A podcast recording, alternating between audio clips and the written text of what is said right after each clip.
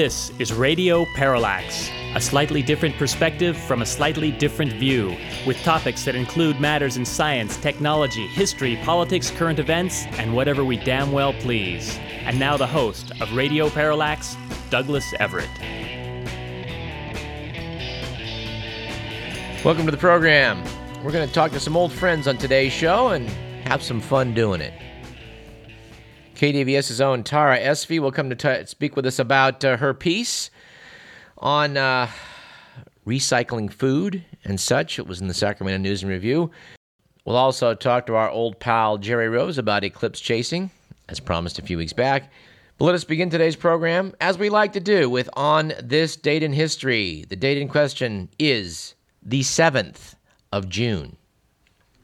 It was on June 7th in 1494 as Spain and Portugal vie for dominance in sea exploration and a rush to claim new lands that they, quote, discover, unquote, Pope Alexander VI granted Spain exclusive rights to all lands south and west of a point 100 leagues west of the Azores. The Treaty of Tordesillas refined the line of demarcation and moved it 270 leagues farther west. This is all some rather imprecise measuring uh, and some uh, ridiculous politics. But a consequence of this was that in Brazil, to this day, they speak Portuguese, whereas in the rest of Latin America, they speak Spanish. And because we knew you'd ask, we looked up how long a league was, and, uh, and originally referred to the distance that a person or a horse could walk in an hour. In other words, about three miles. And it was on June 7th in 1654 that Louis XIV, the Sun King, who would create the magnificent palace at Versailles, was crowned in France. And as you may recall from our talk with astronomy columnist, I guess, Bob Berman, a few weeks back, I guess it's a couple months back by now, the reign of Louis XIV coincided with an absence of sunspots. And in spite of the fact that he was called the Sun King, that was a complete coincidence. I guess otherwise he would have been known as the Sunspot King. On this date in 1905, Norway and Sweden dissolved the political union that had linked their fates since 1814. And I gotta say, having been to both countries, Norwegians and Swedes are quite different. On this date in 1913, Hudson Stuck, a longtime Episcopalian missionary in Alaska, planted the American flag at the summit of Mount McKinley. His was judged to be the first credible claim to scale the highest point at 20,500 feet on the American continent, in part because he was recognized as an accomplished mountaineer who had climbed in the highest peaks of the Alps and Rockies. I remember reading a magazine piece some years back about the first man who had a widely accepted claim of climbing Mount McKinley was a big old fake. He produced photographs of himself planting uh, the flag on the summit and I know researchers went back years later and found the little hill somewhere on the flanks of the mountain that he tried to use as his uh, summit. I don't remember the details of the story. If you remember the details of this particular story, please drop us a line at info at radioparallax.com. There was an awful lot of fakery that went on in those early explorers. Robert Byrd never flew to the pole. Frederick Cook came up with a cockamamie story about going to the North Pole. He, he never really got even very far off from the ice floe. And there's some that say, with excellent cause, that Admiral Peary was not the first guy to get to the North Pole either. We should do a whole show on that someday. Maybe we will. On June 7th, 1929, the Vatican, the seat of Roman Catholicism, which had long had a troubled relationship with its host country, Italy, was granted sovereignty when the Lateran Treaty took effect which is why this, I don't know, X number of acres piece of land inside of Rome is considered a sovereign country with its own postage stamps, etc., etc., and even has a non voting seat at the United Nations to this day. On June 7th, 1939, King George VI and his daughter, the future Queen Elizabeth, becomes the first reigning British monarch to visit England's former colony, the United States. On June 7, 1965, the U.S. Supreme Court removed restrictions on prescribing and selling birth control pills, which had been approved by the FDA five years earlier. And finally, on June 7, 1966, Ronald Reagan, Hollywood actor, won the Republican nomination for governor of California. The first of what were to be many political triumphs for Ronald Reagan. All right, I want to note before we go on with the rest of the program that I hope you checked out the transit of Venus on Tuesday. Because, of course, if you missed it, you won't get another shot at it till the year 2117. I was rather impressed to note that uh, trying to look at Venus on the sun through welder's glasses, well, it was just a barely visible dot. But projecting it through even like a 20x scope, and binoculars would have worked as well, did a pretty good job of projecting an image onto a screen that uh, showed our twin planet very clearly. I do want to include in this a bit of a dope slap for the people over at Cal State University, Sacramento, who did advertise themselves as having a, uh, a viewing session for the transit of Venus, which was a very admirable goal. I want to thank them for trying. But when yours truly uh, went over to uh, Antelope Hall, I guess it was, to, to check it out, up on the roof, they had four telescopes set out, and no one thought to project an image onto a screen. Meaning that you were either standing there in the bright sunlight wishing you had something as a eye protection to look up, or you had to be at a telescope at the eyepiece looking at it in turn with a large throng of people to see anything. This was really dumb. And after hearing uh, some one of the students talking about being in part of the physics department, I realized that if I left and went home right away and set up my projection system, I might be able to see this on a screen better than uh, you know fighting 50 other people to look through a scope. Got in the elevator with this guy and said, "Are you, are you part of this?" He said, "Yeah." I said, "Someone should project an image onto a screen. His response, Oh, that'd be kind of hard. Mr. McMillan? No, sir, that would be incorrect. It's very easy to project an image of the sun onto a screen. Even really cheap telescopes generally have equipment that allow you to do so. When you do that, if you've got a good scope, you can make a nice big image. Everybody can see it at once. But anyway, as I say, nice idea. Hope in our third segment today we'll be talking to uh, my fellow eclipse chaser Jerry Rose about uh, the joys of these sorts of celestial phenomenon. If you checked it out, and I hope you did, you'll note that Venus looked pretty teeny on the surface of the sun. I did go rushing home because um, although the full eclipse was not visible in California, the beginning of it was, and I wanted to see for my for myself that uh, black drop effect that vexed observers back in the 1600s and 1700s trying to trying to measure that moment when Venus was completely encircled by the sun. And sure enough, when you're trying to make that call and decide is it or isn't it, there is a bit of darkness that tends to join up the disk of, of Venus to the, the sun's limb, and it makes it very difficult to decide when it when it is contained within the area of the sun. So um, I sympathize with Captain Cook and others back in Tahiti in the 1700s, kind of say, well, when do you think it was there? As we mentioned some weeks back, the imprecision uh, in that was what prevented scientists from being able to determine how far away Venus was from the Earth. They just couldn't decide, uh, you know, when it was that it had crossed over into being in front of the sun. Seems like a little minor problem, but uh, not so. In fact, Venus transits have, I think, thwarted scientists up till maybe this very transit, uh, who are trying to get good, meaningful science out of it. This episode that took place this week will allow scientists around the world to measure with great, great precision how much of the sun's light was reduced by Venus being in front of it. This will allow us to better calibrate instruments uh, like the Kepler spacecraft looking out uh, to try and find subtle dimmings in other stars to see when planets are passing in front of the disks of those stars. But an awful lot of planets found that way, and we're going to talk a little about that in our in our third segment as well. And hopefully, the, the, these recalibrations will just allow us to find even more exoplanets.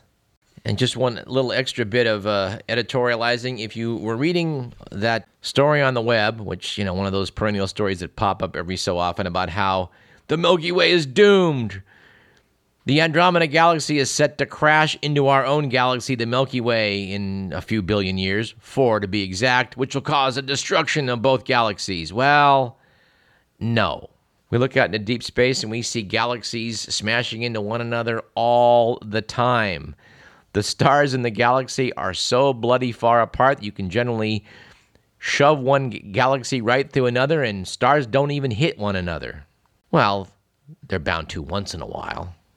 If you've got billions of stars at risk, you know, some of them are going to collide. But for the most part, the galaxies just uh, interact with each other gravitationally, twist themselves around in a knot, and uh, become one large galaxy instead of two separate.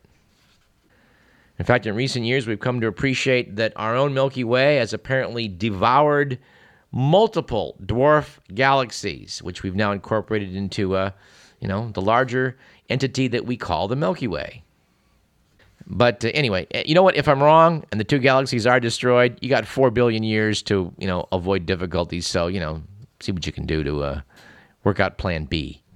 All right, our quote of the day comes from Ernest Hemingway, who said, Critics are men who watch a battle from a high place, then come down and shoot the survivors. All right, quote of the day comes from the late Tony Curtis, who once said, I wouldn't be caught dead marrying a woman old enough to be my wife. A joke of the day comes from Conan O'Brien, who said, A new survey just came out. and finds that sex is better when you're on vacation. At least that's what my wife emailed me from the Bahamas. Our stat of the day is that of the 375 tons of heroin grown for export in Afghanistan each year, I think they meant opium when they said that, only 3.5% is intercepted by Afghan authorities, according to the United Nations. And I think we ought to jump into the good, the bad, and the ugly.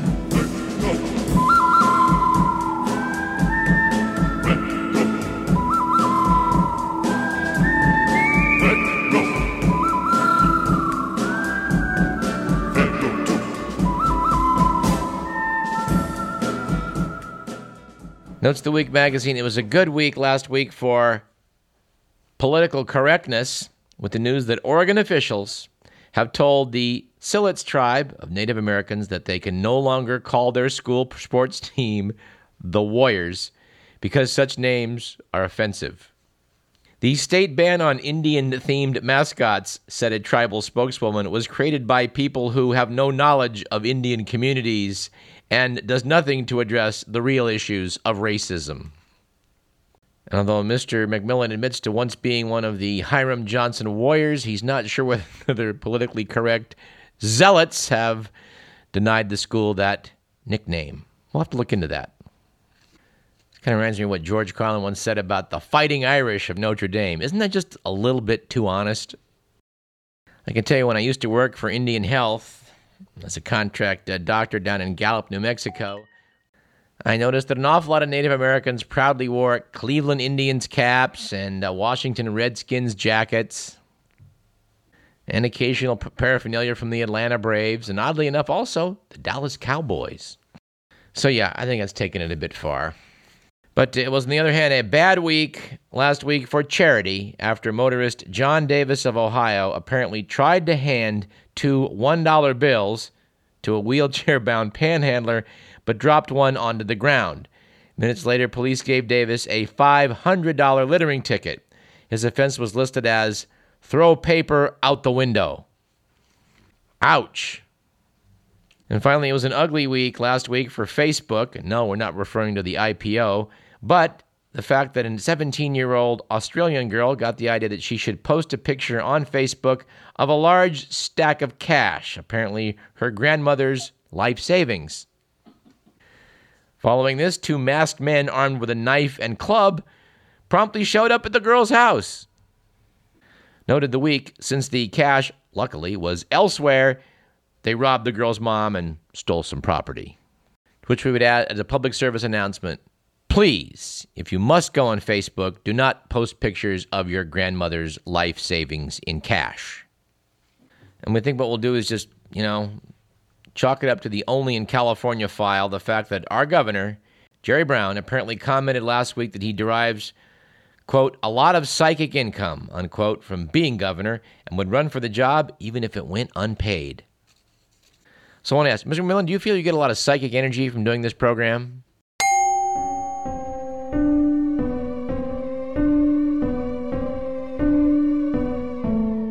Thank you. I, I, know we don't get to use the theremin as a musical instrument very often on this show, but it's nice to have the opportunity.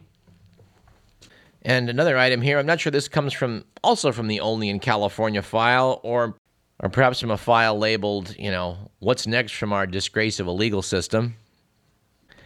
But uh, here's the piece from the Sacramento Bee, dated May 24th.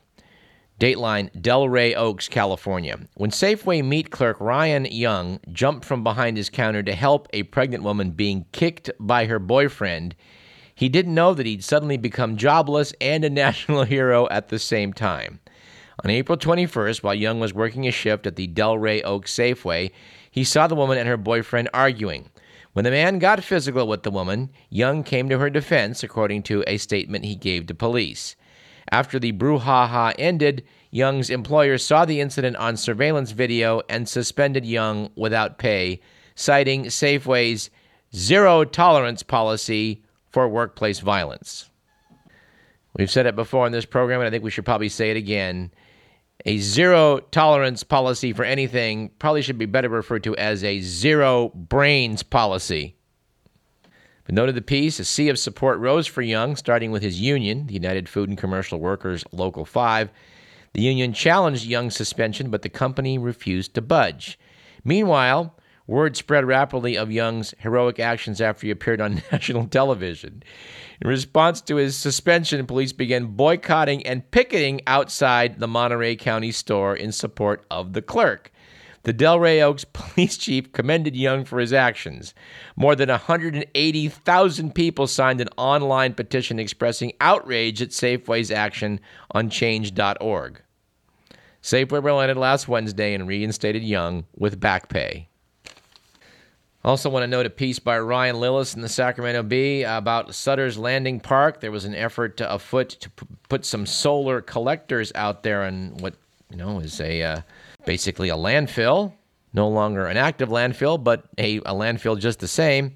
And uh, this has run into problems because uh, these solar collectors will apparently cover two and a half acres near the parking lot, and uh, it's feared will interfere with the ability of the Swainson's hawks to catch field mice. I find this story of special interest because I have hawks nesting in my tree. I, I don't live very far at all from the Sutter's Landing Park.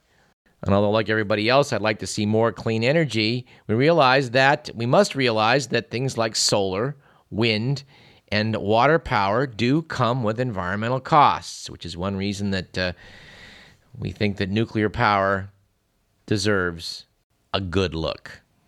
Yes, Plants have been poorly operated. Yes, it's sort of an extension of our military industry. Yes, it can be done very badly, but boy, oh boy, what are we going to do to provide energy that uh, is carbon neutral? It's a topic we'll return to in the future. And I do want to quote from an interesting little piece of writing from the Sacramento Bee Names and Faces section about a, a latter day Beach Boy tour. It's actually a reprint from an LA Times article about, uh, well, started off talking about a Beach Boys concert in Chula Vista uh, late last month. The Times writer noted that when it came to the sound of Brian Wilson's uh, signature falsetto, which so famously launched the group's distinctive harmonies into the musical stratosphere, the glorious high notes uh, currently were not coming from Brian Wilson. Now, age 69, they were emanating from the mouth of Jeffrey Foskett a 56 year old guitarist standing a few feet behind and strategically between them, Wilson and founding member Mike Love. They note that the Beach Boys reunion tour was the first time that Wilson, Love, age 71, Al Jardine, 69, and David Marks, age 63, have toured together since the 1960s.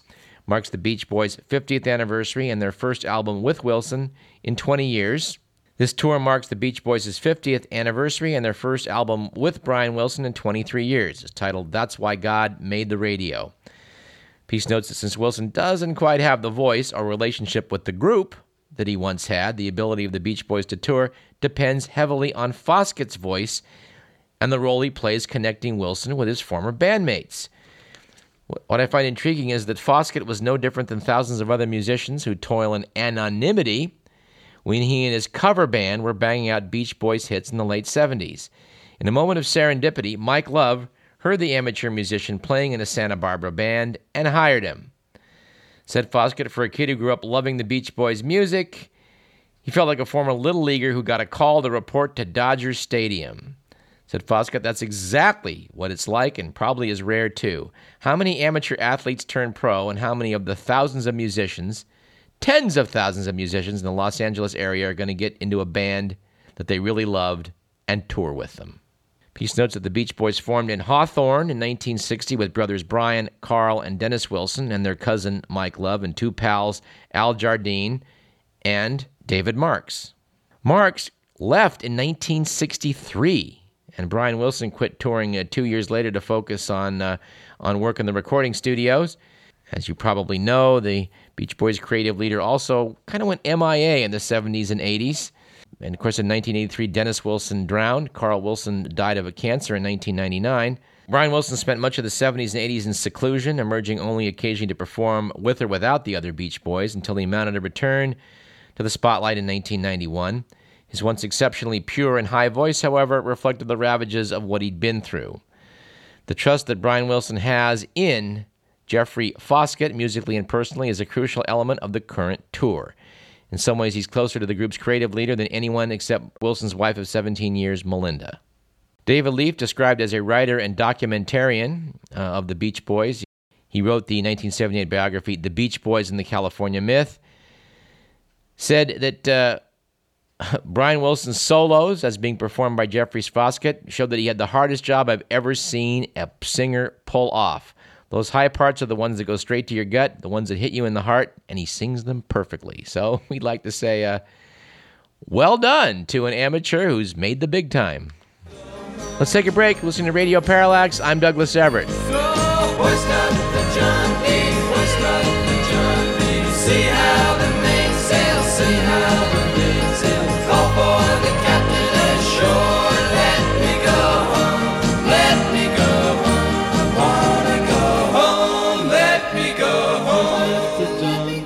Oh.